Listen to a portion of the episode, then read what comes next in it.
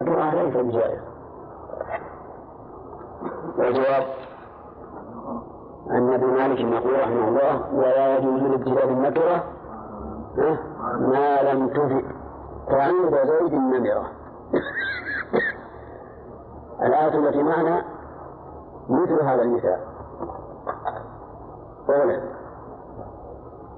عند زيد النمرة المسوغ للابتداء بالنكرة هنا تخيير. المبتدأ. ومن المؤمنين رجال صدقوا المسوغ تأخير المبتدأ. كما أن في الآية أيضا مسوغا آخر وهو وصف هذا النكرة هذه النكرة. لأن وصف النكرة يخصصها من المؤمنين. ومن في قول من المؤمنين للتبعير من للتبعير. لأنها تقدر ببعض. واختلف النحويون في من؟ التبعيضية فقال بعضهم إنها اسم. إنها اسم. وهي بحسب العوامل. لكن لا يظهر عليها عمل العامل لأنها حرف. فينتقل العمل إلى ما بعدها. ومنهم من قال إنها حرف جر ولكن معناها التبعيض وهذا هو الذي عليه أكثر أهل النحو. رجال صدقوا صدقوا ما عاهدوا الله عليه وش معنى صدقوه؟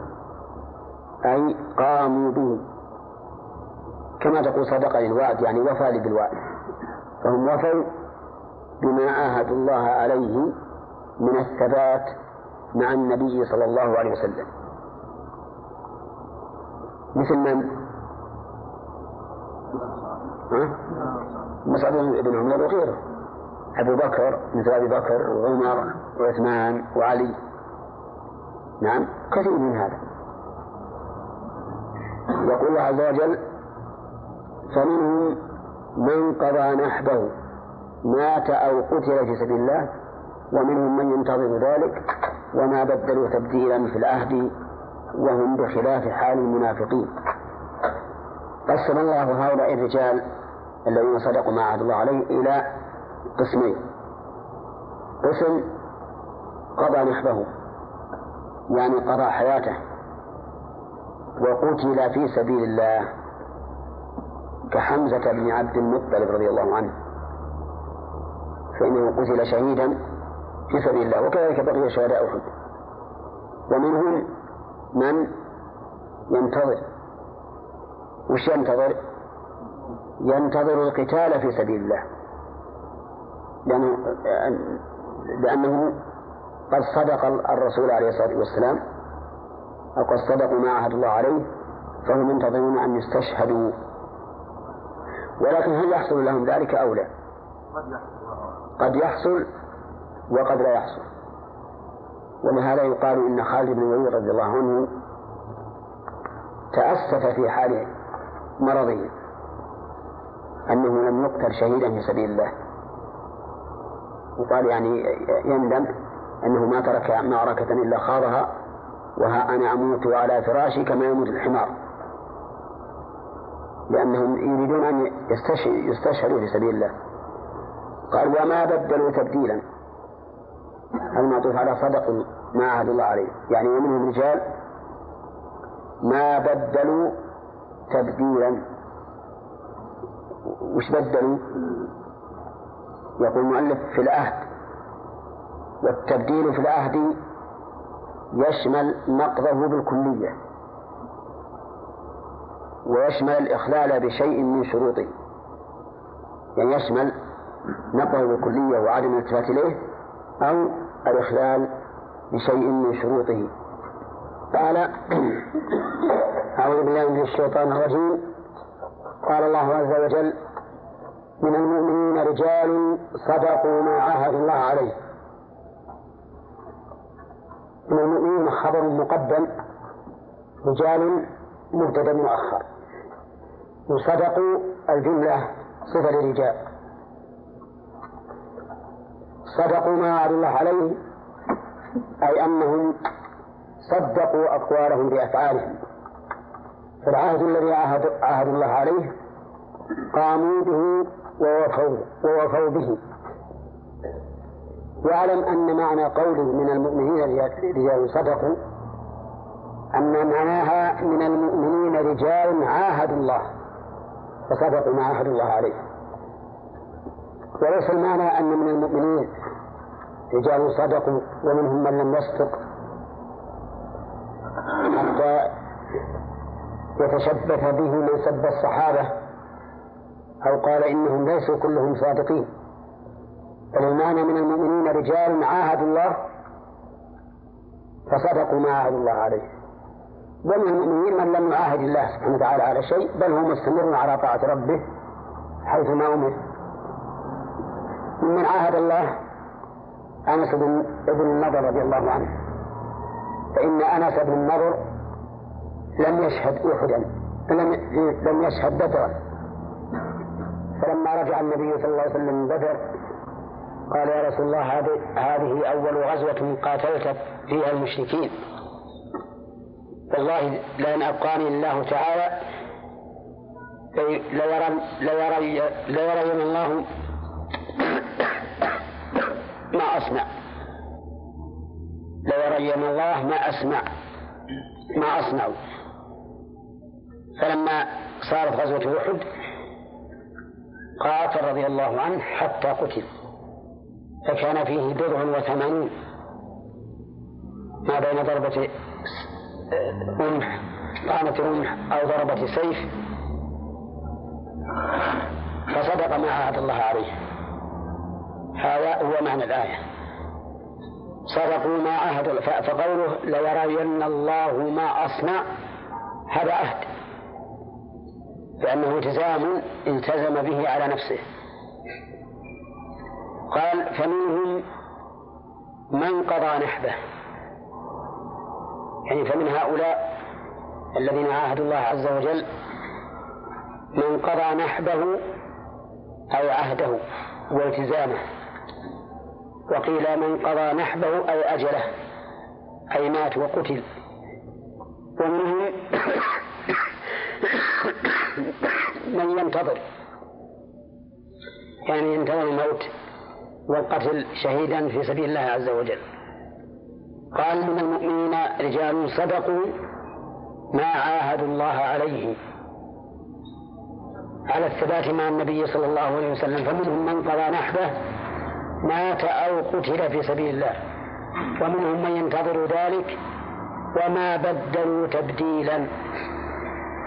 يعني ما حصل منهم تبديل. لا بالنقض بالكلية ولا بالتغيير. ولهذا قال ما بدلوا. والتبديل يكون بالترك كلية ويكون بالتغيير بالنقص أو بالزيادة.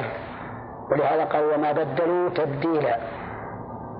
قال المؤلف وهم بخلاف حال المنافقين. فإن حال المنافقين على العكس. يعاهدون الله ولا يوفون قال الله تعالى ومنهم من عاهد الله إن آتانا من فضله لنصدقن ولنكونن من الصالحين.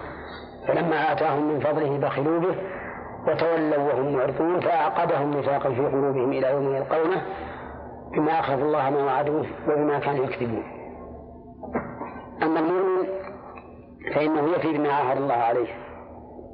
قال الله عز وجل ليجزي الله الصادقين بصدقهم. ليجزي اللام هذه للتعليم. يعني أن الأمر وقع كذلك. على الوفاء وعلى النقض على الوفاء من؟ من؟ من المؤمنين وعلى النقض من المنافقين. وقع هذا ليجزي الله الصادقين بصدقهم ويعذب المنافقين.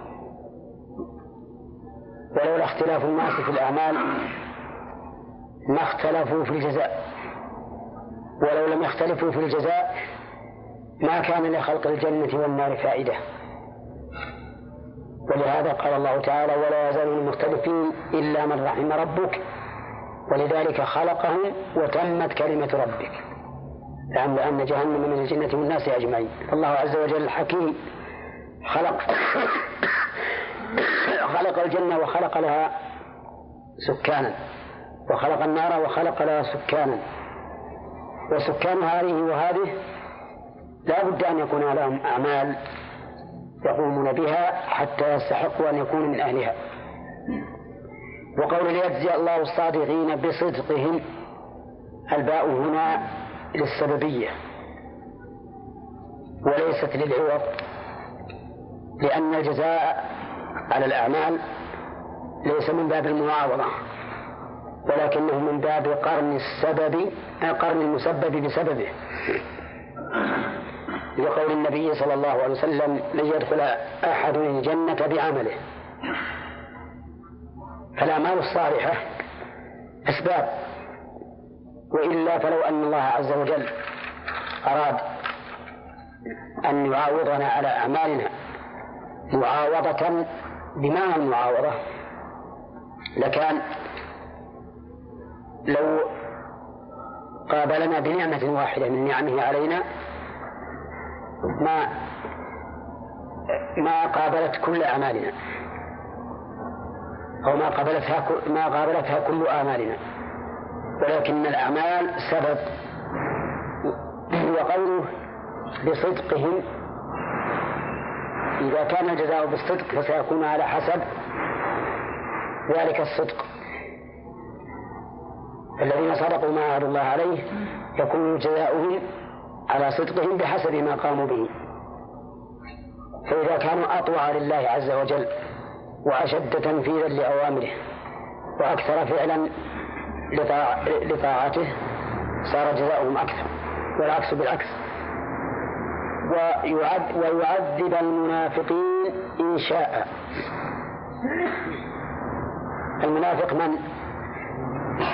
هو الذي أظهر الإيمان وأبطن الكفر مأخوذ من النافقاء وهي نافقاء اليربوع الذي يجعلها في جحره حتى إذا أتاه أحد من بابه خرج من هذه النافقاء ويعذب المنافقين إن شاء بأن يميتهم على نفاقهم. أشار المؤلف في قوله بأن يميتهم على نفاقهم إلى أن المشيئة هنا أو إلى أن تعذيب المنافقين المعلق بالمشيئة هنا ليس المعنى أنه إن شاء عذبهم وإن شاء لم يعذبهم وقد ماتوا على النفاق. لا إذا ماتوا على النفاق فقد أخبرنا الله تعالى أنهم في الدرك الأسفل من النار وليس وليسوا تحت المشيئة. فيكون قوله إن شاء بأن يبقوا على نفاقهم حتى يموتوا فإذا بقوا إلى على نفاقهم إلى الموت علمنا أن الله قد شاء تعذيبهم. أما إن هداهم الله فإن المنافقين قد اهتدوا. ولهذا قال أو يتوب عليهم بأن يوفقهم للتوبة. والصواب كما مر علينا كثيرا أن المنافق تصح توبته. وهي نص في قوله تعالى إن المنافقين في الدرك الأسفل من النار ولم تجد لهم نصيرا إلا الذين تابوا وأصلحوا واعتصموا بالله وأخلصوا دينهم لله فأولئك مع المؤمنين. فقوله أو يتوب عليهم بأن يمن عليهم بالتوبة فيتوبوا وحينئذ لا يعذبون. إن الله كان غفورا رحيما. إن الله كان غفورا. غفور هذه اسم فاعل على صيغة المبالغة يعني كثير المغفرة كثير المغفرة. ويجوز أن تكون صفة مشبهة أو ذو مغفرة. الصفة المشبهة أبلغ من اسم الفاعل. لأن اسم الفاعل يدل على الفعل والصفة المشبهة تدل على الوصف على اتصاف من هي وصفه بها دائما. وقوله غفورا لمن تاب فيه شيء من النظر لأن الله تعالى يغفر حتى لمن لم يتب ممن هو تحت المشيئة كفاعل المعاصي ولو أن المؤلف رحمه الله أبقاها على إطلاقها لكان أسلم له. فنقول غفورا أي كثير المغفرة أو ذو مغفرة متصف بها دائما. وهذا أقرب كما قلت لأنه يدل على الوصف الدائم. ويدل عليه قوله تعالى وإن ربك لذو مغفرة, لذو مغفرة للناس على ظلمهم وقول رحيما به يقول به أي بمن تاب. والصواب أنه رحيم بمن تاب وبغيره. وأن رحمة الله عز وجل بالمعنى العام تشمل المؤمن والكافر والبر والفاجر وكل أحد كل أحد فإنه داخل في رحمة الله. هذا بالمعنى العام. أما المعنى الخاص فإن الرحمة تختص بالمؤمنين. قال الله عز وجل ورد الله الذين كفروا بغيظهم لم ينالوا خيرا. ردهم أي أرجعهم على أدبارهم. خائبين. الذين كفروا يعني الأحزاب. من قريش وغيرهم وقوله بغيظهم ألبى هنا للملابسة. أي متلبسين بالغيظ. فالجار والمجرور في موضع نصب على الحال. يعني أنهم رجعوا مغتاظين غاية الغيظ. ووجه اغتياظهم أنهم جاءوا بهذا الجمع الكثير الذي لم يشهد له نظير في ذلك الوقت. يريدون ماذا؟ يريدون القضاء على النبي صلى الله عليه وسلم. ومع ذلك ما الذي حصل لهم؟ حصل لهم التعب والعناء والجوع والبلاء. وآخر الأمر أن رجعوا هاربين. أن رجعوا هاربين. ولا شك أن مثل هذا سوف يؤثر على الإنسان. سوف يملأ قلبه غيرا وحسرة وندما. كيف يأتي بهذا الجيش الذي جمع له وأبدى فيه وأعاد؟ وآخر الأمر أن ينقلب ولا يكون معركة ولهذا قال رد الله الذين كفروا بغيرهم لم ينالوا خيرا. خيرا من؟ خيرا لا من أمر الدنيا ولا من أمر الآخرة. أما أمر الآخرة فإنهم لم ينالوا خيرا بقتالهم النبي صلى الله عليه وسلم على كل حال. وأما وأما أمر الدنيا الذي يرونه هم خيرا لأنفسهم فهل نالوه؟ لا. فهم ما نالوا خيرا لا في الدين ولا في الدنيا ولله الحمد. حتى ما يظنونه خيرا من هزيمة رسول الله صلى الله عليه وسلم والقضاء عليه وعلى أصحابه ما حصل لهم ذلك. لم ينالوا خيرا. وقول خيرا نكرة في سياق. ها؟ سياق أي شيء؟ النفي. لم. فتفيد العموم. يعني ما نالوا أي خير. لا قليلا ولا كثيرا. وهذه من نعمة الله عز وجل. وأضاف الله الرد إلى إلى نفسه. رد الله الذين كفروا لأن رجوعهم ليس بحول النبي صلى الله عليه وسلم ولا قوته ولا بحول أصحابه ولا قوتهم ولكنه بحول الله تعالى وقوته. ولهذا قال وكفى الله المؤمنين القتال. نعم يقول المؤلف لم ينالوا خيرا مرادهم من الظفر بالمؤمنين. وكفى الله المؤمنين القتال. الحمد لله. كفى الله المؤمنين القتال. يعني أن الله أراح المؤمنين من القتال. فلم يقاتلوا وأما ما حصل من المناوشات التي حصلت لبعض الصحابة مع بعض المشركين فهذا لا يعد قتالا. لأن الكلام على الجيش كله جمع فإنه لم يحصل فيه قتال. وكفى الله المؤمنين القتال.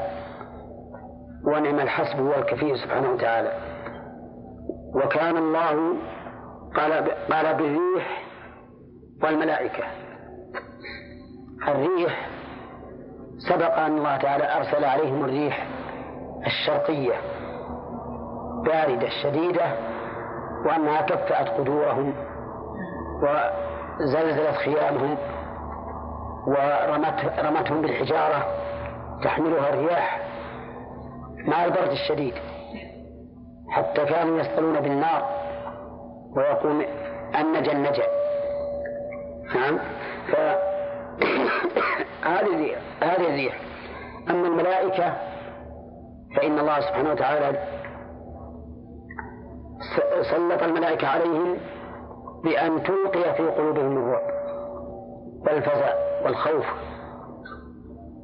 وتحوشهم حتى ينصرفوا من المكان. وهذا من نصر الله عز وجل في الرسول صلى الله عليه وسلم.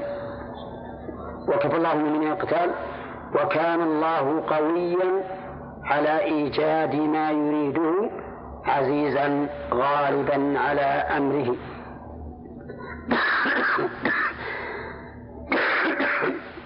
كان الله قويا.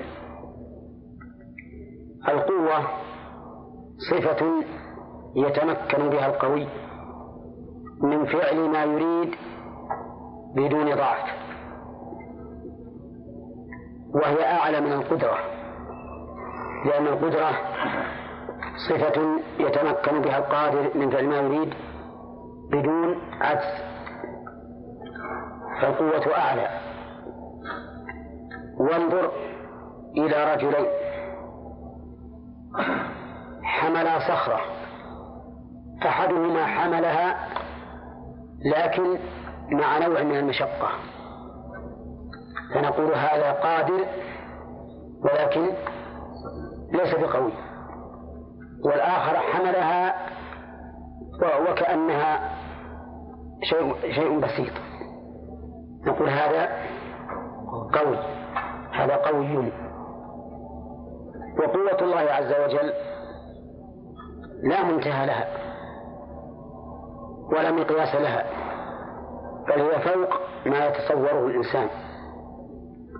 لما قالت عاد من أشد منا قوة قال الله عز وجل أولم يروا أن الله الذي خلقهم هو أشد منهم قوة؟ وكانوا بآياتنا يجحدون فأرسلنا عليهم ريحا صرصرا في أيام حسات لنذيقهم بعض الذي عملوا لعلهم يرجعون. نعم. لنذيقهم عذاب الخزي في الحياة الدنيا والعذاب الآخرة أخزى وهم لا ينصرون. وأما قوله عزيزا يقول غالبا على أمره. فالعزيز من أسماء الله تعالى له ثلاث معاني. عزيز القدر وعزيز القهر وعزيز الامتناع. أما عزيز الامتناع فمعناه أنه يمتنع أن يناله سبحانه وتعالى سوء أو نقص في جميع صفاته. وجميع أفعاله.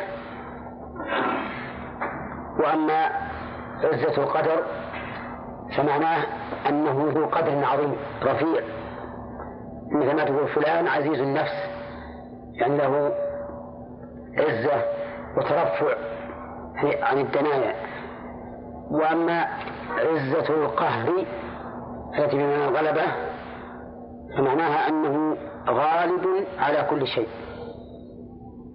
حتى الجاهلية يقول الشاعر أين أين المفر والإله الطالب والأشرم المغلوب ليس الغالب؟ الله عز وجل هو الغالب على أمره وهو غالب على كل شيء. لا لا شيء يكون أمام غلبته.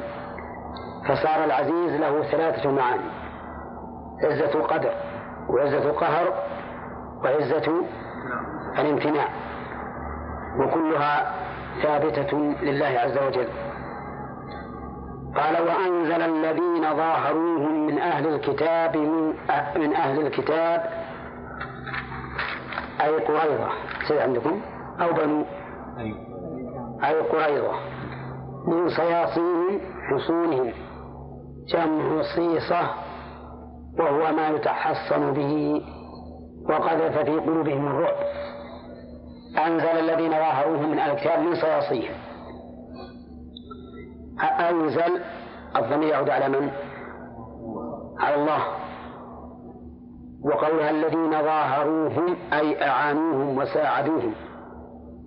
والمظاهرة بمعنى المساعدة. وتظاهر على كذا تظاهر أي تساعد وتساند عليه قال الله تعالى وإن تظاهر عليه فإن الله هو مولاه. وقال تعالى قل لئن اجتمعت الإنس والجن على أن يأتوا بمثل هذا القرآن لا يأتون بمثله ولو كان بعضهم لبعض ظهيرا يعني مساعدا ومعينا فقوله ظاهروهم أي أعانوهم وساعدوهم من أهل الكتاب. وقول من أهل الكتاب المراد بأهل الكتاب اليهود والنصارى. لكن المراد بهم هنا في الآية طائفة من اليهود وهم بنو قريظة. وسبق أن بني قريظة وبني النضير وبني قينقاع ثلاث قبائل من اليهود. قدم النبي صلى الله عليه وسلم المدينة وهم ساكنون فيها. فأجرى بينهم وبينه عهدا. ولكنهم نقضوا ذلك العهد. ولم يبقى إلا بني قريظة. ثم إن بني قريظة نقضوا العهد. في مساعدتهم من؟ الأحزاب على رسول الله صلى الله عليه وسلم. ولما رجع النبي صلى الله عليه وسلم من الأحزاب ودخل بيته واغتسل جاءه جبريل. وقال, وقال له اخرج إلى هؤلاء. اخرج إلى هؤلاء. شيء إلى بني قريظة. فإنهم نقضوا العهد. فرجع فأمر النبي عليه الصلاة والسلام أصحابه. أمرهم بالخروج. وقال لا يصلين أحد العصر إلا في بني قريظة. ما توانى الصحابة رضي الله عنهم ولا تأخروا. مع ما هم فيه من التعب والضعف. فخرجوا. فحاصروا بني قريظة لمدة نحو عشرين يوما. حتى نزلوا على حكم سعد بن معاذ رضي الله عنه. يقول الله عز وجل هنا وأنزل الذين ظاهروهم من أهل الكتاب من صياصيهم. من صياصيهم جار ومجرور متعلق بأنزل. يعني أنزل هؤلاء من صياصيهم أي من من مآمنهم. والأصل في صياصي حظائر حظائر البقر. لأنها تؤمن فيها. فمن صياصيهم يعني من مآمنهم وحصولهم التي تحصنوا فيها ولكن ذلك لم يغنهم من الله شيئا. أنزلهم من صياصيهم؟ انتهى. لا يكون غدنا مش ما خالد بسيط نعم. من صياصيهم وقذف في قلوبهم الرعب قذف بمعنى رمى وهو أشد وقعا من قوله وضع. يعني لو قال وضع في قلوبهم الرعب أفاد أن أن الرعب صار في القلوب. لكن إذا قال قذف صار أشد. والرعب بمعنى الخوف. وإذا وقع الخوف في القلب فلا تسأل عن الخائف. يظن أن الشجر نفر. لا يتصور الأمور على حقائقها. حتى لو ناداه أحد من أصحابه ظن أنه عدوه. يناديه ليقتله. ولا أشد من سلاح يفتك بالعدو من الرعب. ولهذا قال النبي عليه الصلاة والسلام نصرت بالرعب مسيرة شهر. أما إذا ثبت القلب واطمأن فإن المقاتل سيثبت. كما قال الله تعالى يا أيها الذين آمنوا إذا لقيتم فئة فاثبتوا واذكروا الله كثيرا لعلكم تفلحون. وذكر الله تعالى تطمئن به القلوب. ألا بذكر الله تطمئن القلوب. وأخبر الله عز وجل أن الله أنزل على أهل بدر المطر ليثبت به الأقدام وتكون به السكينة والحاصل أن الرعب من أشد الأسلحة فتكا بالعدو. قذف في قلوبهم الرعب. فريقا تقتلون وتأسرون فريقا. قال قال المؤلف فريقا تقتلون منهم وهم المقاتلة وتأسرون فريقا منهم أي الذراري هم لما طال بهم الحصار ونزلوا على حكم الرسول عليه الصلاة والسلام خيرهم قال من تريدون أن تنزلوا على حكمه؟ قالوا نريد أن ننزل على حكم سعد بن معاذ. وكان سعد بن معاذ رضي الله عنه حليفا لهم فظنوا أنه سيفعل مثل ما فعل عبد الله بن أبي في من, من اليهود حين شفع فيهم إلى رسول الله صلى الله عليه وسلم وتركهم.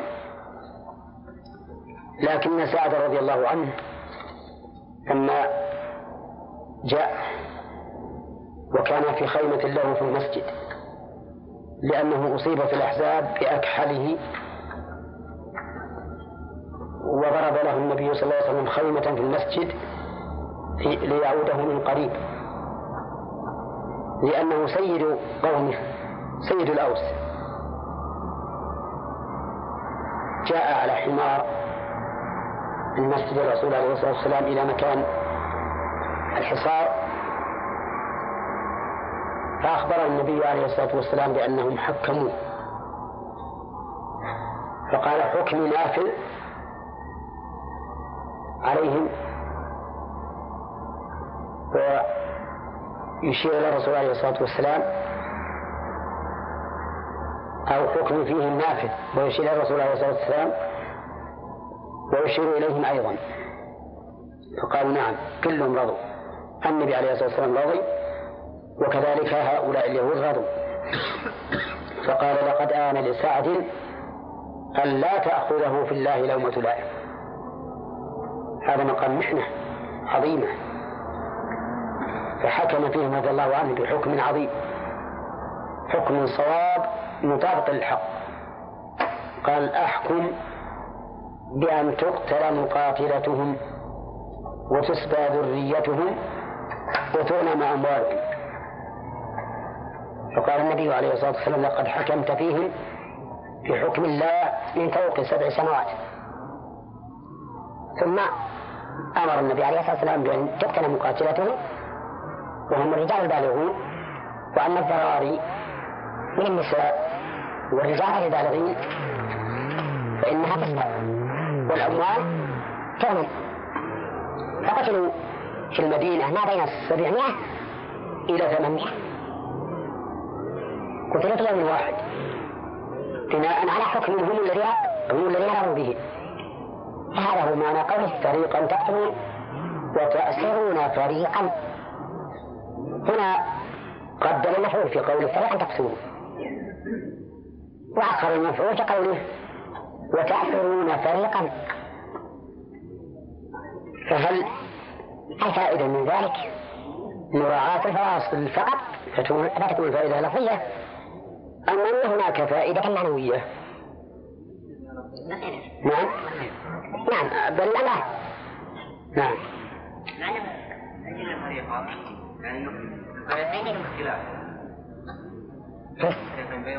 ليسوا كيف ذلك؟ والفريقين بين المسلمين نعم. الأخير يعني نعم. والأول الرجال. لا لا. الأول هو الرجال والثاني الذين الذين لا يقاتلون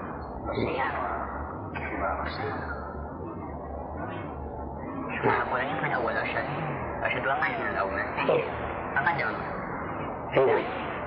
هذا هو الظاهر لأن الحكم الأول أشد وأبلغ لهذا قدم مفعوله فريقا تقصرون.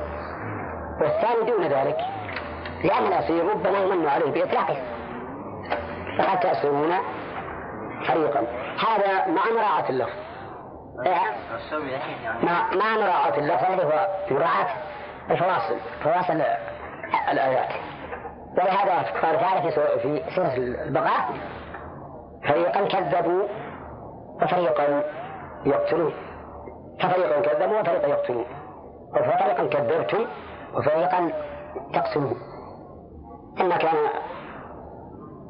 التكذيب للرسل شديدا قدم فيه المفعول كما قدم المفعول في قتلهم. فهذه قصة الأحزاب انتهت انتهت على قوله وكان الله على كل شيء قديرا وأورثكم نعم وأورثكم أرضهم وديارهم. وأموالهم وأرضا لم تطئوها بعد وهي خيبر وأخذت بعد قريظة وكان الله على كل شيء قدير. أورثكم أرضهم. هذه تنصب مفعولين؟ المفعول الأول الكاف والثاني أرضهم أورثكم أرضهم. وديارهم. كيف الأرض والديار؟ بينهما فرق. الديار جمع دار وهي المساكن والأحياء. وأما الأرض فهي أعم من ذلك. والأموال هي الأمتعة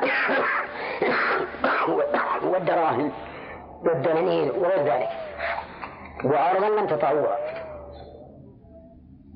يعني ما بعد وطأتموها حتى الآن.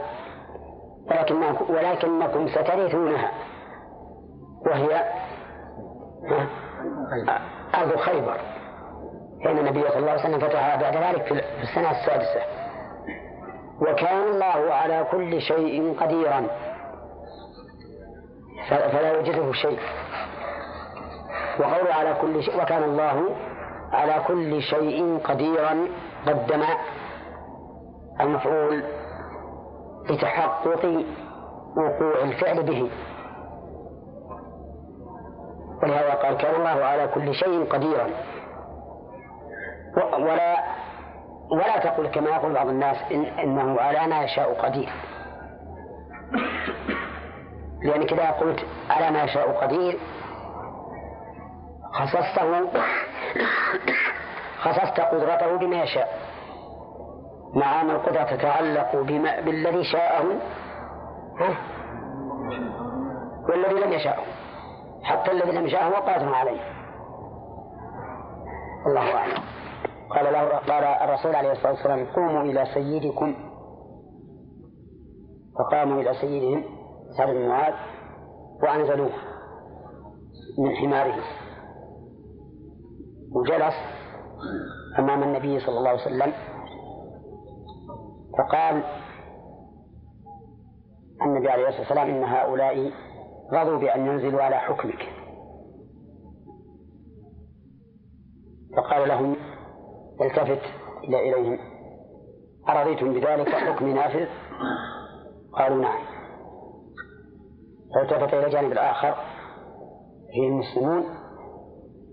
فقال ترضون بهذا؟ قالوا نعم إلا أنه لما اتجه إلى الرسول عليه الصلاة والسلام. خفض, رأس خفض رأسه إجلالا لرسول الله صلى الله عليه وسلم. فحكم هذا الحكم الذي أيده النبي عليه الصلاة والسلام وقال إنه حكم الله من فوق سبعة أرضعة وكم كان عدد هؤلاء؟ نعم.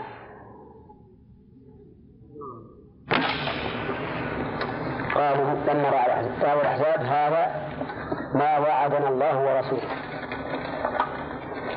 وكان مقتضى الحال أن يلحقهم الخوف والذعر كما حصل للمنافقين. ومن فوائدها كمال تصديقهم لله ورسوله في قولهم وصدق الله ورسوله. فهم شاهدوا ما وعد الله ثم أظهروا الإيقان بذلك بألسنتهم في قولهم وصدق الله ورسوله.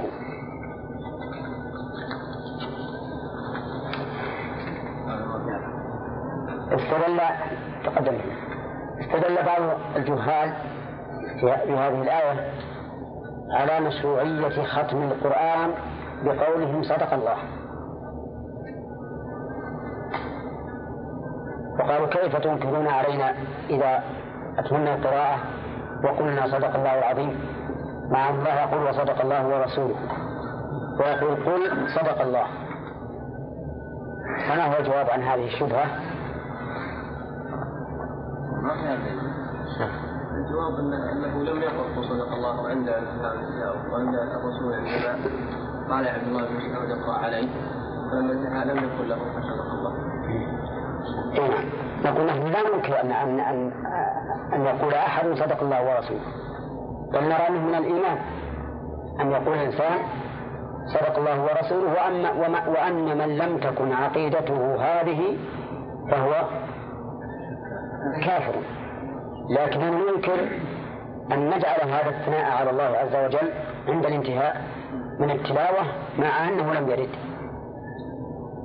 فهل نحن أعلم بشريعة الله من رسول الله وهل نحن أحرص منه على تطبيق شريعة الله أبدا. وإذا لم يكن كذلك فإن الواجب علينا أن نحذو حذوه.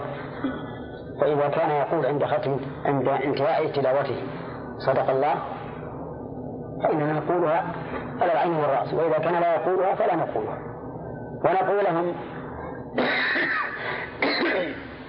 إذا كنتم تعتقدون مشروعية ذلك فقولوها أيضا في الصلاة. إذا انتهيتم من القراءة في الصلاة قبل أن تكبروا قولوا صدق الله. لأن التلاوة في القراءة في الصلاة أفضل منها خارج الصلاة. المهم أنه لا دليل لهؤلاء في مثل هذه الآية. من فوائد الآية الكريمة أن المؤمن يزداد إيمانا. عند رؤية الآيات الكونية أو الشرعية. وقوله وما زادهم إلا إيمانا وتسليما. ومن فوائدها تقرير أو صحة مذهب أهل السنة والجماعة الذين يقولون إن الإيمان يزيد وينقص. كذا؟ وقد ذكرنا أن زيادة الإيمان باعتبارات. باعتبار باعتبار قوة اليقين. وباعتبار كثرة العمل. وباعتبار الإخلاص فيه. وباعتبار المعاملة المتابعة للرسول عليه الصلاة والسلام. وباعتبار العامل نفسه. كل هذه الاعتبارات يزيد بها الإيمان. ما هو الأول؟ باعتبار قوة اليقين. فإبراهيم عليه الصلاة والسلام قال رب أرني كيف تحيي الموتى قال ولم تؤمن؟ قال بلى ولكن ليطمئن قلبي. فليس الخبر كالمعاينة. لو أخبرك من تثق به تمام الثقة. عن وجود الشيء. آمنت به. لكنك إذا رأيته بعينك صار ذلك أقوى إيمانا. ثانيا باعتبار العمل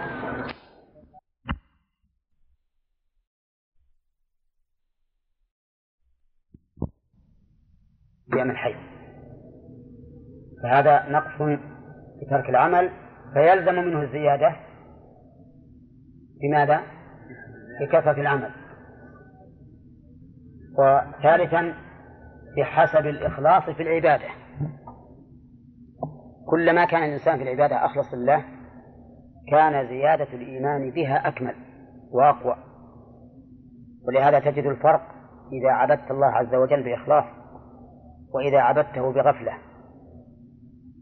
تجد الفرق العظيم في تأثر قلبك مع أن العبادة واحدة. فكيف إذا عبدت الله تعالى برياء وسمعة؟ نسأل الله أن يحمينا وإياكم من ذلك. كن أشد وأشد في, في عدم تأثر القلب بهذه العبادة. بالمتابعة أيضا.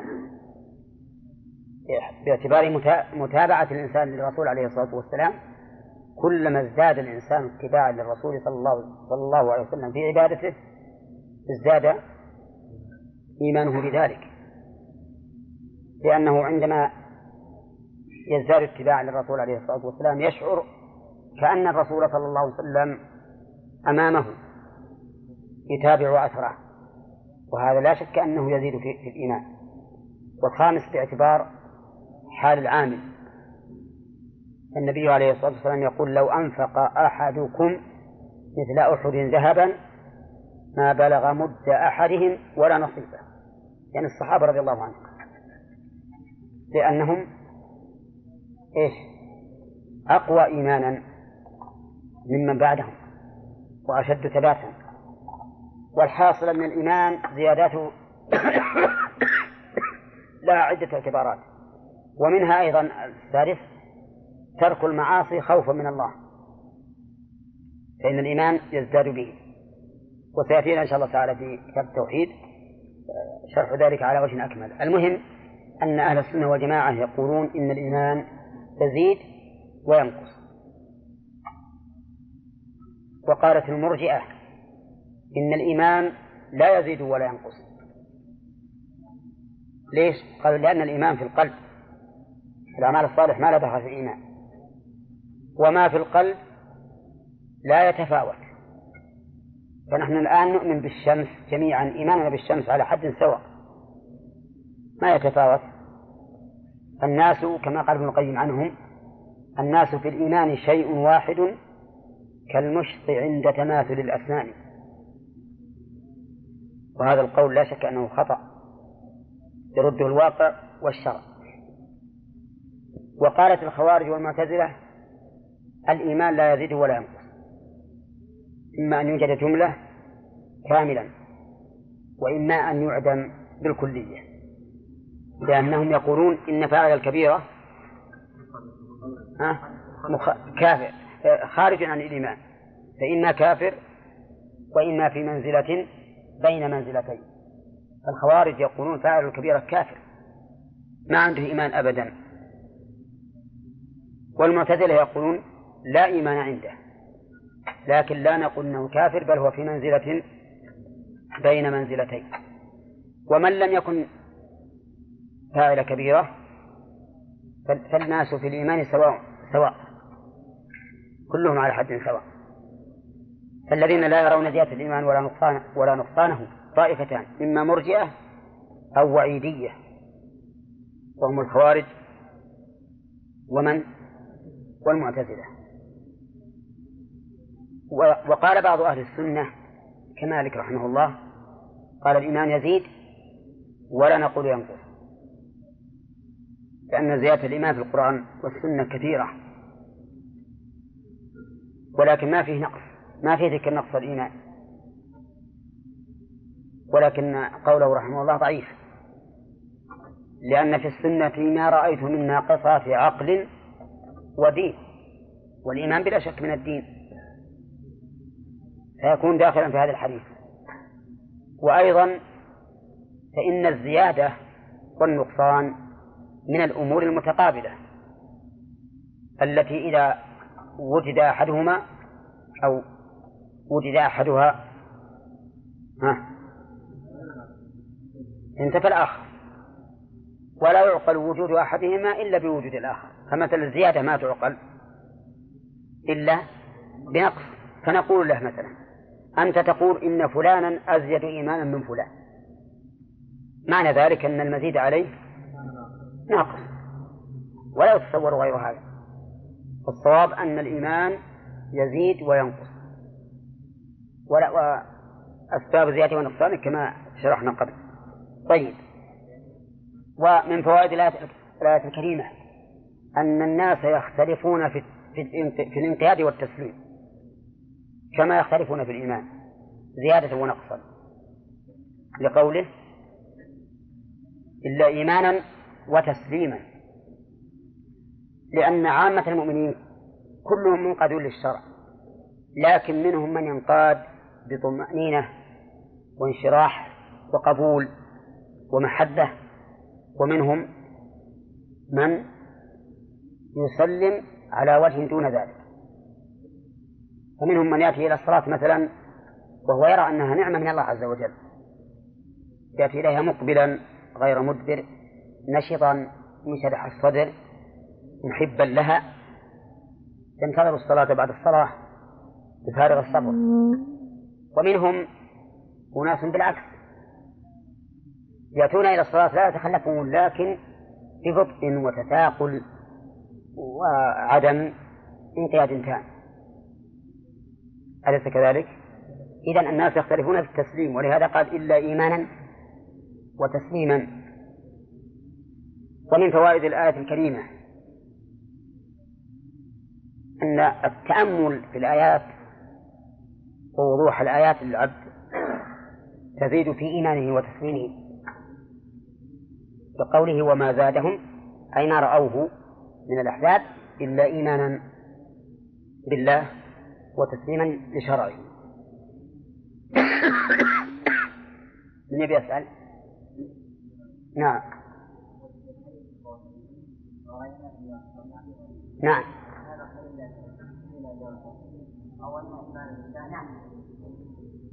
إيه فيه صريح أن الإيمان ينقص نعم. إيه لكنه ناقص بالنسبة للرجال. أي أنه يزيد وينقص. الرسول أثبت نقصانها الآن. لا بد أنه درجات هو هذا النقصان يختلف حتى بالنسبة للنساء. حتى بالنسبة هي ناقصات ففيه إثبات أصل النقص بالنسبة للرجال. لأنهن لا يصلين ولا يصلين ثم هن بأنفسهن ما دام ترك الصلاة نقصا كلما كان قيامهن بالصلاة أكمل كان إيمانهن أكمل.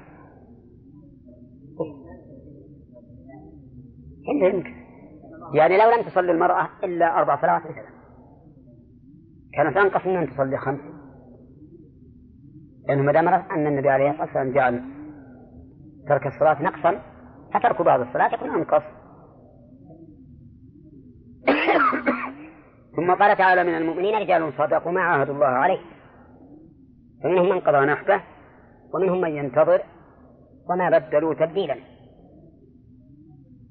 استفاد من هذه الآية الكريمة الثناء على أولئك المؤمنين الذين عاهدوا الله فصدقوه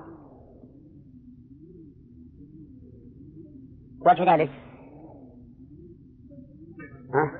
السياق رجال يعني رجال نكرة للتعظيم. يعني رجال عظماء صدقوا ما عهد الله عليه. ومن فوائدها أن أولئك الذين صدقوا ما عهد الله منهم من توفي واستشهد ومنهم من بقي. وقد ذكرنا مثلا لمن استشهد بمن؟ ها؟ أنس بن النضر رضي الله عنه. فإنه استشهد في أحد. ووجد فيه بضع وثمان ضربة. ومن فوائدها أيضا أن الله أثنى على هؤلاء أنهم أتوا بما عاهدوا الله عليه على وجه الكمال بدون نقص ولا تغيير. بقوله وما بدلوا تبديلا ومن فائدها أن من مات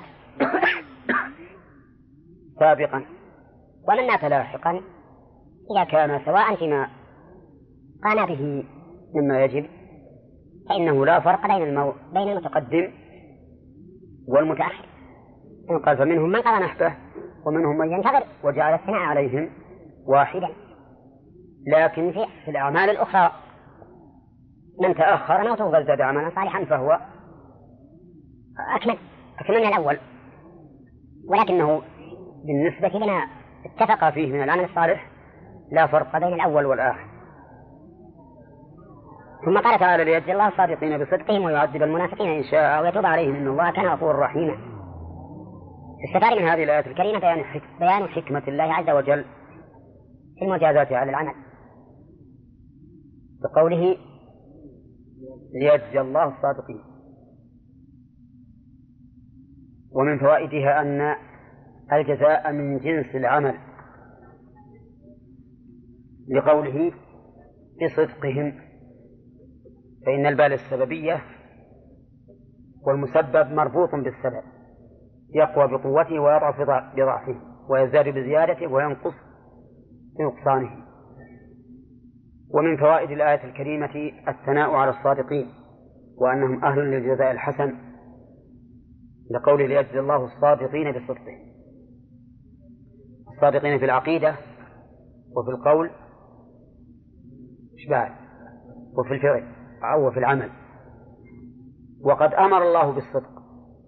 وقال تعالى يا أيها الذين آمنوا اتقوا الله وكونوا مع الصادقين. وقال النبي عليه الصلاة والسلام حاسا على الصدق. عليكم بالصدق. فإن الصدق يهدي إلى البر وإن البر يهدي إلى الجنة. ولا يزال الرجل يصدق ويتحرى الصدق حتى يكتب عند الله صديقا. وإياكم الكذب فإن الكذب يهدي إلى الفجور وإن الفجور يهدي إلى النار. ولا يزال الرجل يكذب ويتحرى الكذب حتى يكتب عند الله كذابا. والصدق كما أنه محل ثناء من الله عز وجل. ومحل ثواب جزيل فإنه محل ثناء من الخلق. ولهذا تجد الصادقين تنشر آثارهم وتؤثر أقوالهم ويثنى عليهم في المجالس حتى بعد موتهم. بخلاف أهل الكذب والعياذ بالله والنفاق فإنهم على العكس من ذلك. فعليك بالصدق. ولا تظن أن الصادق يخيب أبدا. كما يصور الشيطان أحيانا للإنسان أنه لو صدق لكان في ذلك ضرر عليه. فليكن كاذبا أو فليكذب فإن هذا من وساوس الشيطان. فالصدق منجاة ولهذا قال أحدهم رأيت في الكذب نجاة فقال الثاني له الصدق أنجى وصدق. واعلم أن الصادق وإن كان قد يكون الأمر مرا عليه في أول أمره لكنه تكون العاقبة له في النهاية. وإذا أردت مثلا على ذلك فانظر إلى مثل فانظر إلى حال الثلاثة الذين خلفوا في غزوة تبوك. كيف كان أول أمرهم؟ كانوا في تلك المرارة العظيمة. حتى ضاقت عليهم الأرض بما رحبت وضاقت عليهم أنفسهم. وتنكرت الأرض لهم حتى يقول كاب مالك حتى كأن الناس اللي على الأرض كأنهم ليسوا هم الناس اللي أعرف ضاقت عليه الأرض. والنتيجة؟ النتيجة أنه نزلت فيهم آيات تتلى إلى يوم القيامة. لولا هذا الصدق ما بقيت هذه الآيات. حتى قيل للناس يا أيها الذين آمنوا اتقوا الله وكونوا مع الصادقين عندما ذكرت قصتهم. هذا نهاية عظيمة جدا للصادقين. فأنت أصدق وإن حصل عليك ضرر في أول أمرك لكن العاقبة لك. لا تعود نفسك الكذب. طيب ليجزي الله الصادقين بصدقهم. ويستفاد من الآية الكريمة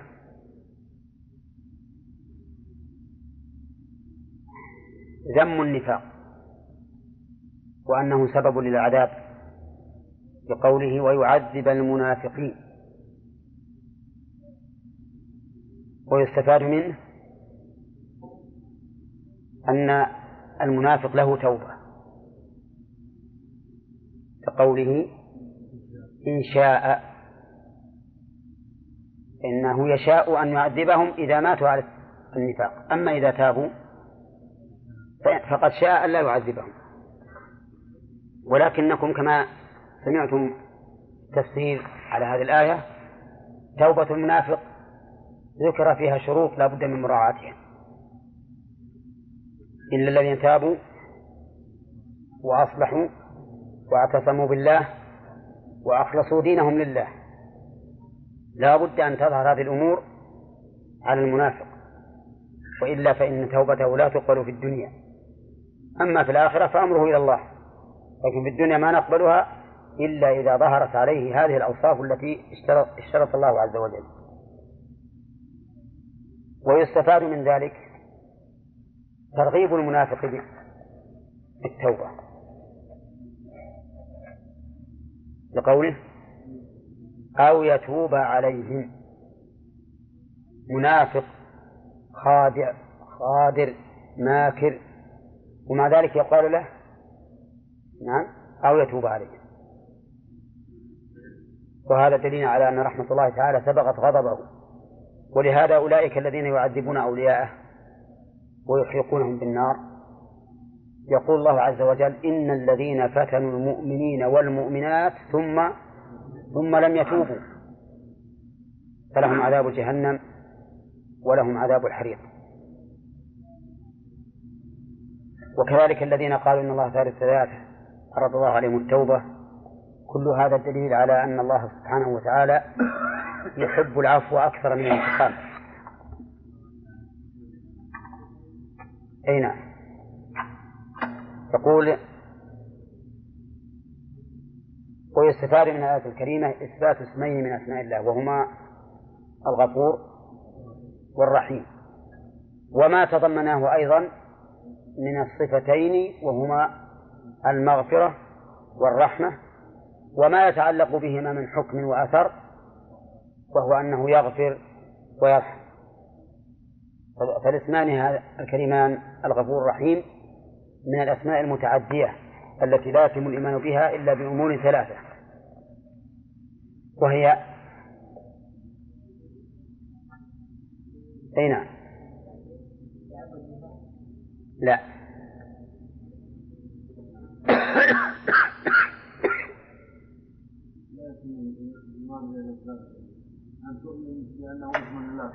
نعم.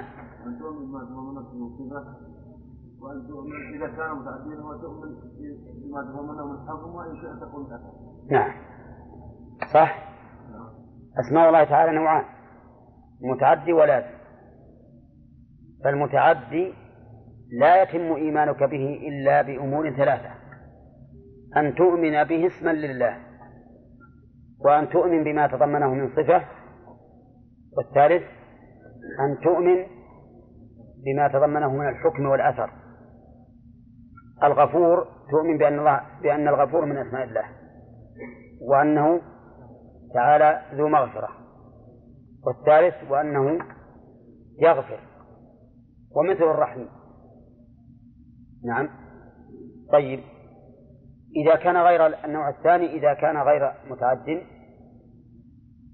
فلا يتم الإيمان به إلا بأمرين. الإيمان به اسما من أسماء الله والثاني الإيمان بما تضمنه من الصفة مثل العلي العظيم الكريم وما أشبهه.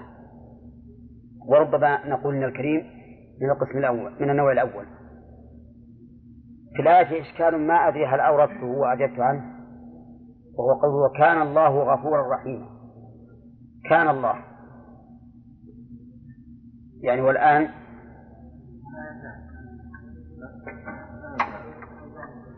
أي نعم. لكن كيف نجيب عن قوله كان الله غفورا؟ ما تأتي الاستمرار. لا ما تأتي الاستمرار. كان ما تأتي للاستمرار في حد ذاتها ها؟ نعم نحن نقول نتحقق أن الله كان غفورا رحيما لكن كان فبان آه.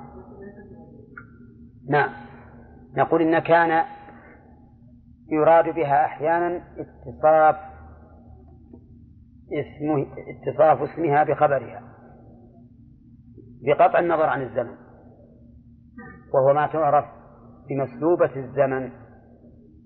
يعني ما ما يراد بها الزمن إطلاقا بل يراد بها تحقق هذا الوصف. كان يعني ثبت عرفتم؟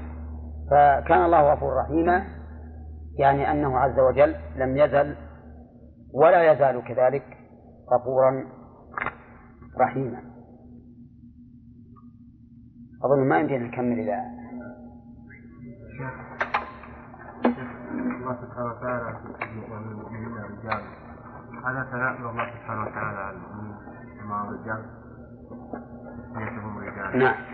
هل معنى هذا شيخ الذين لم يكتبوا الله سبحانه وتعالى؟ لا نسميهم رجال نسميهم ذكور مثلا. هل رجل هو إيه، قد نقول مثلا إن إن الرجال إن حصل الثناء بالتعظيم بالتنكير الدال على التعظيم. تنكير الدال على التعظيم. أما مجرد رجال أما مجرد كلمة رجال فتطلق على المؤمن وغير المؤمن.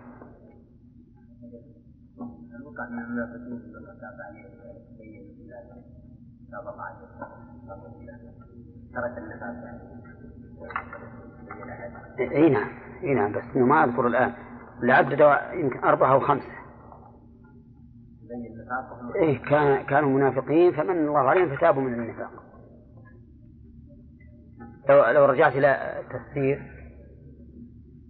إن نعفو عن طائفة منكم عدد طائفة تجد فيها.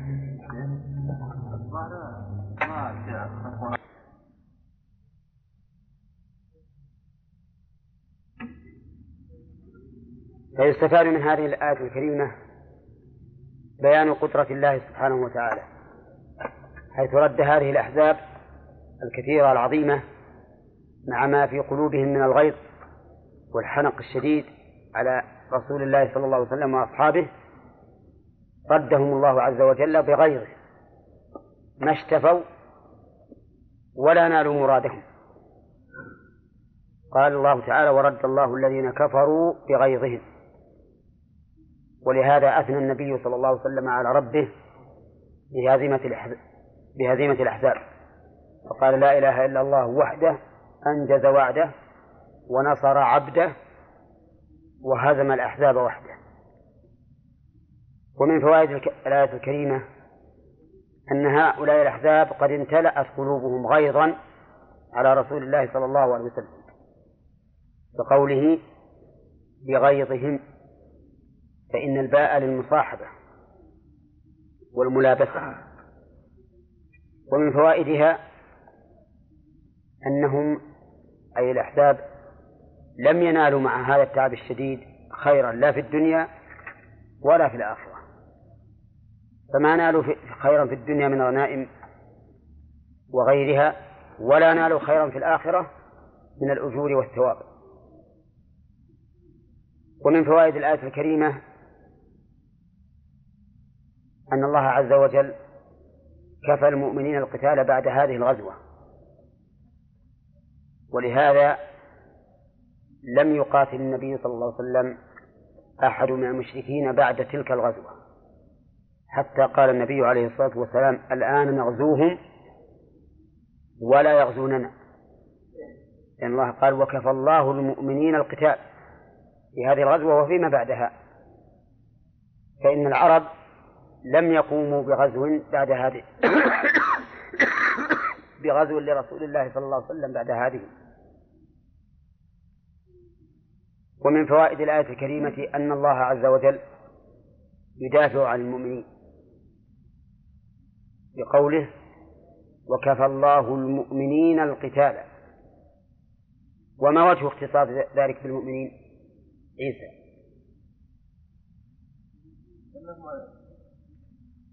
من أين يؤخذ من الآية أنه خاص بالمؤمنين؟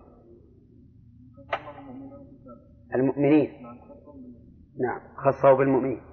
فدل هذا على أنه كفاهم القتال لإيمانهم رحمك الله. فالمؤمنون يكفيهم الله عز وجل ما أهمهم ويدافع عنهم بإيمانهم. كما قال تعالى وينجي الله الذين اتقوا بمفازتهم لا يمسهم السوء ولا هم يحزنون. ومن فوائد الآية الكريمة إثبات القوة والعزة لله. بقوله وكان الله قويا عزيزا. وفيها إثبات هذين الاسمين من أسمائه وهما القوي والعزيز. ثم قال تعالى وأنزل الذين ظاهروهم من أهل الكتاب من صياصيهم وقذف في قلوبهم الرعب. يستفاد من هذه الآية الكريمة منة أخرى على المؤمنين وهي إنزال هؤلاء الذين غدروا من اليهود من بني قريظة من حصونهم التي تحصنوا بها. كقوله غانم. وأنزل الله الذين أنزل الله الذين وأنزلهم دخل هو اللي يجيب لأنه الظاهر أنه راح يهوجس بالبيت ولا لا؟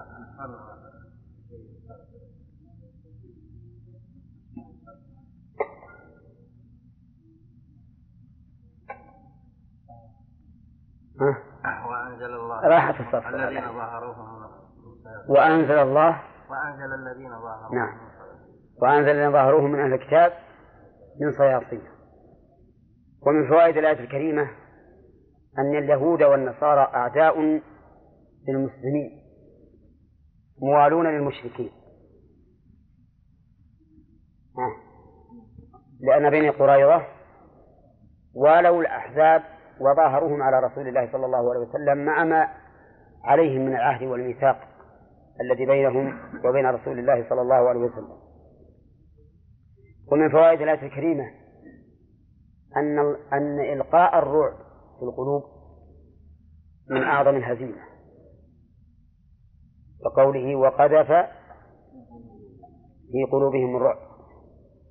ومن فوائدها الإشارة إلى انحطاط هؤلاء اليهود وذلهم ونزولهم من الأعلى إلى الأسفل. وأنزل الذين ظاهروه من أهل الكتاب من صياصيهم. وفعلا فإنهم حصل لهم مع خروجهم من حصونهم من الذل والعار والخزي ما هو باق إلى يوم القيامة. ومن فوائد الآية الكريمة أن الله عز وجل أباح للمؤمنين هؤلاء اليهود قتلا وأسرا بقوله فريقا تقتلون وتأسرون فريقا. ومن فوائدها في قوله وأورثكم أرضهم وديارهم إلى آخره أن المؤمنين إذا فتحوا بلدا ملكوا الأرض. بقوله أورثكم أرضهم. وإذا ملكوا الأرض فهل تقسم بين الغانمين؟ أو توقف لبيت المال؟ أو توزع على المؤمنين بخراج؟ نعم. فيه فيه خلاف بين أهل العلم والصحيح أنه يجب على ولي الأمر أن ينظر ما هو الأصلح. إن رأى أن يوزعها على الغانمين فعل كما فعل النبي عليه الصلاة والسلام في خيبر. وإن رأى أن يبقيها لمصالح المسلمين أبقاها. وإن رأى أن يوزعها على المسلمين بخراج يضرب عليها. فعل. مثل ما فعل عمر رضي الله عنه. ويقول مثلا نحن نقسمها عليكم على أن يكون على كل مئة متر كذا وكذا دراهم. مثل الصبرة. وتكون هذه الدراهم تكون للمسلمين ينتفعون بها. المهم أن أرض الكفار إذا فتحت عنوة فهي لمن؟ للمسلمين. نعم. لقوله وأورثكم أرضهم. نعم.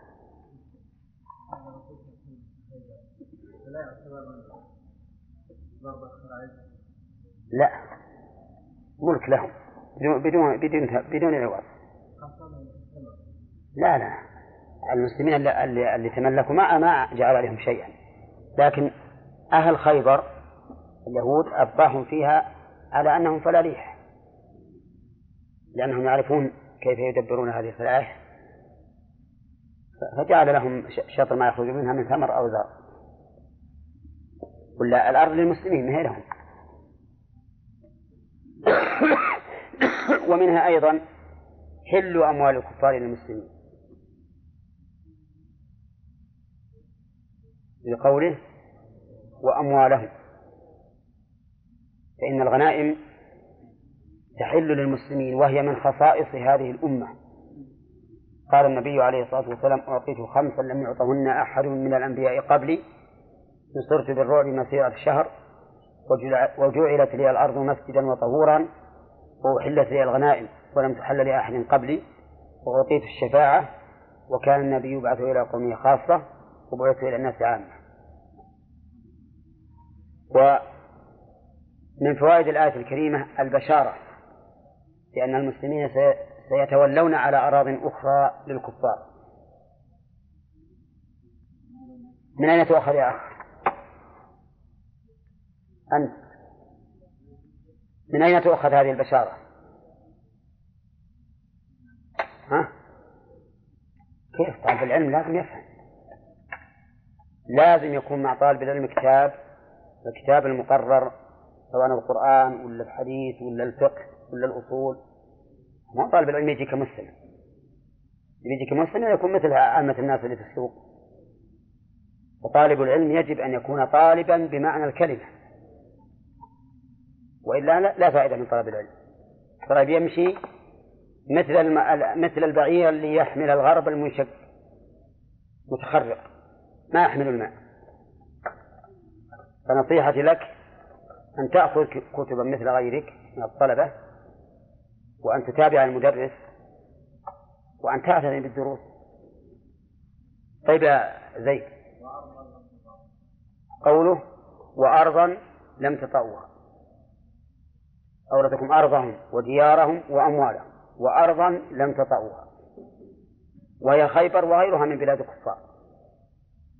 إنما فيه بشارة بأن الله سبحانه وتعالى سيورث المسلمين أراضي الكافرين. ومن فوائد الآية الكريمة إثبات قدرة الله تعالى على كل شيء. لقوله وكان الله على كل شيء قديرا. فكل شيء فإن الله قادر عليه. لا يعجزه. إنما أمره إذا أراد شيئا أن يقول له كن فيكون. مهما ظننت من تبا من بعد الشيء ووقوع الشيء من بعد وقوع الشيء فلا فلا تستدره على على قدرة الله. فإن الأمر عليه هين.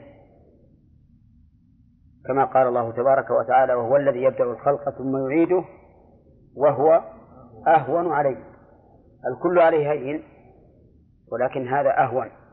والحاصل أن الله سبحانه وتعالى على كل شيء قدير. وقد قال المؤلف صاحب الجلالين في سورة المائدة لما قال والله على كل شيء قدير قال وخص العقل ذاته فليس عليها بقادر.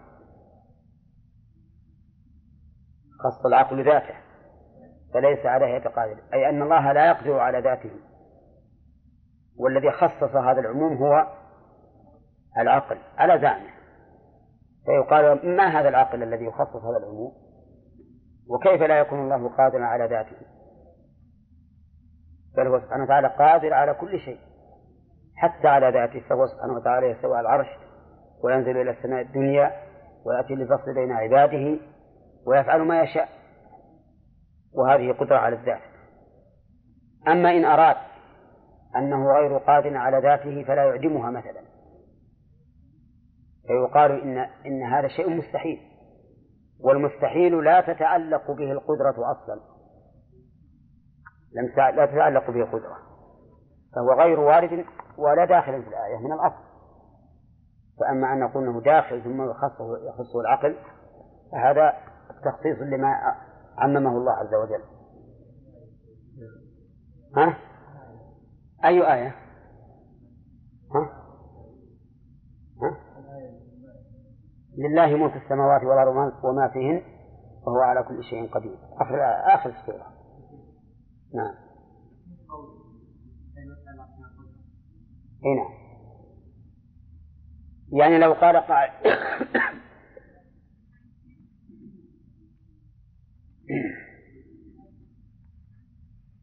هل يقدر الله عز وجل على أن يجعل الشيء متحركا ساكنا في آن واحد. يقول هذا شيء مستحيل.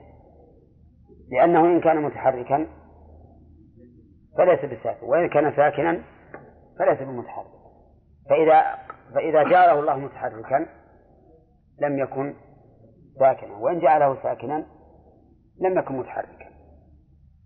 من الأصل. نعم. من إيش؟ إي نعم ما نعم. استفاد فيه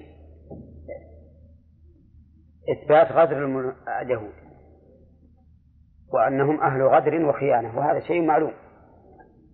معلوم من اليهود من حالهم منذ منذ كان فيهم نبيهم عليه الصلاة والسلام موسى إلى إلى يومنا هذا.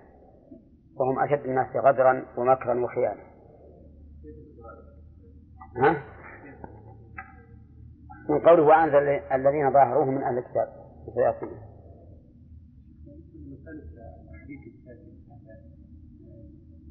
يعني لا نقول أن هذه الأشياء لا ندركها بعقولنا لكن الله عز وجل يعني قادر على كل شيء. لا نعلم يعني العقل البشري لا يمكن أن يتخيل مثلا تحريك الشيء مثلا هنا وهنا في وقت واحد. هذا عقل. لا لا هذا شيء. عقلنا واضح. لأنك إذا وصفته بالحركة انتفع عنه السكون. وإن وصفته بالسكون انتفع عنه الحركة قطعا.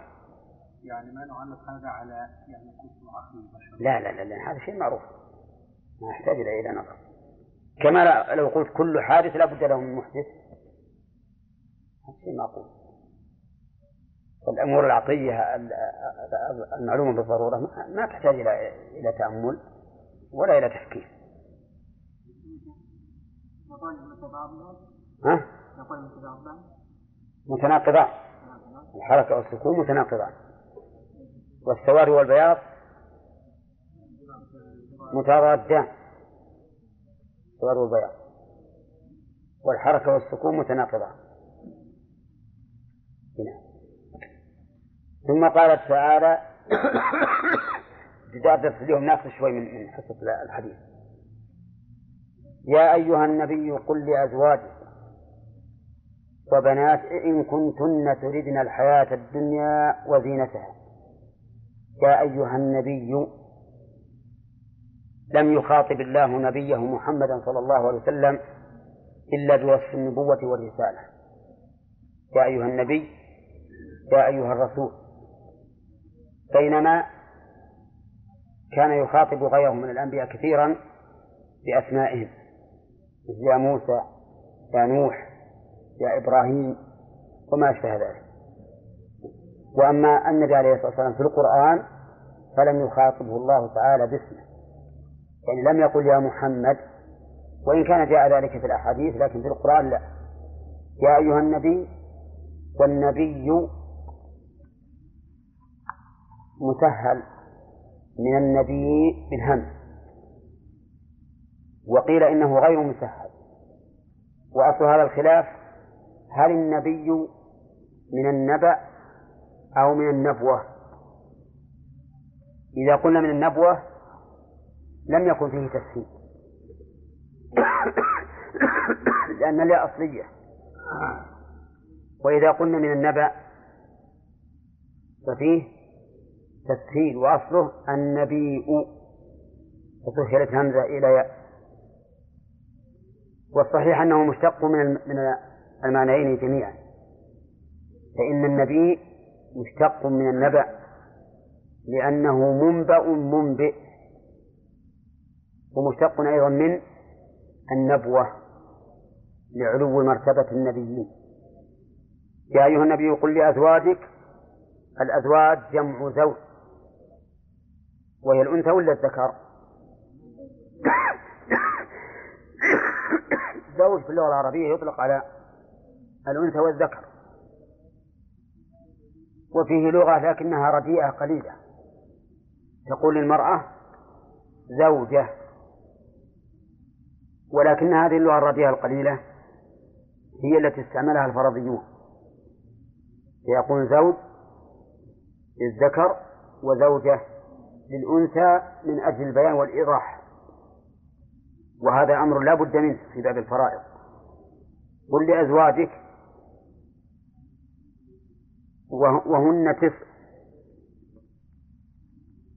خمس منهن قرشيات وأربع غير قرشيات وطلبن منه من زينة الدنيا ما ليس عنده طلبن منه نفقة كسوة وغير ذلك مما تريده النساء من من الرجال من الأموال والنبي عليه الصلاة والسلام كما نعلم جميعا كان قليل ذات اليد لأنه كان ينفق ما عنده ولا يبقي لنفسه شيئا. فطلبنا منه النفقة وضيقنا عليه وآلى منهن شهرا كاملا اعتزلهن. ثم نزل في آخر الشهر فأنزل الله عليه هذه الآية. يا أيها النبي قل لأزواجك إن كنتن تريدن الحياة الدنيا وزينتها إلى آخره. إن شرطية وفعل الشرط كان كنتن. وجواب الشرط فتعالين أمتعكن. إن كنتن تريدن الحياة الدنيا وزينتها الحياة الدنيا يعني متعها وزينتها ما فيها من الأموال والقصور والمراكب وما أشبه ذلك فتعالينا تعالينا فعل أمر ولا فعل أمر؟ ها؟ لا فعل أمر فعل أمر لأنه تلحقه العلامات. فإذا كانت تلحقه العلامات فهو فعل أمر. ولهذا يقال تعالينا ويقال تعالوا إلى كلمة. نعم. بخلاف هلم فإنها لا تلحق العلامات فهي اسم فعل. فتعالينا يعني أقبلنا إلي. أمتعكن وأسرحكن سراحا جميلا. أمتعكن هذه جواب الأمر جواب الطلب في قوله فتعالينا يعني أعطيكن متاعا تتمتعن به وأسرحكن سراحا جميلا. أطلقكن لأن التسريح ضد التقييد وهذا من الآداب العالية التي أمر الله بها نبيه محمد صلى الله عليه وسلم وإلا كان مقتضى الحال أن يقول إن كنتن تريدن الحياة الدنيا وزينتها فتعالي ها؟ أطلقكن. ولا ولا خير في, في من لا, لا تريد إلا الدنيا. ولكن من كمال الرعاية أمتعكن وأسرحكن. أعطيكن مالا تتمتعن به. وأسرحكن أطلقكن سراحا جميلا. يعني ليس فيه عداوة وليس فيه بغضاء وليس فيه حجر لكن بعد ذلك. ولهذا لو أن هذا وقع لكان يحل لهن أن يتزوجن بغيره لأن هذا من الصراح الجميل. إذ لا فائدة من كونها تتصرح من الرسول صلى الله عليه وسلم ثم تبقى محبوسة. ولكن الأمر لم يقع تعالينا أمتعكن وأسرحكن سراحا جميلا. كل النساء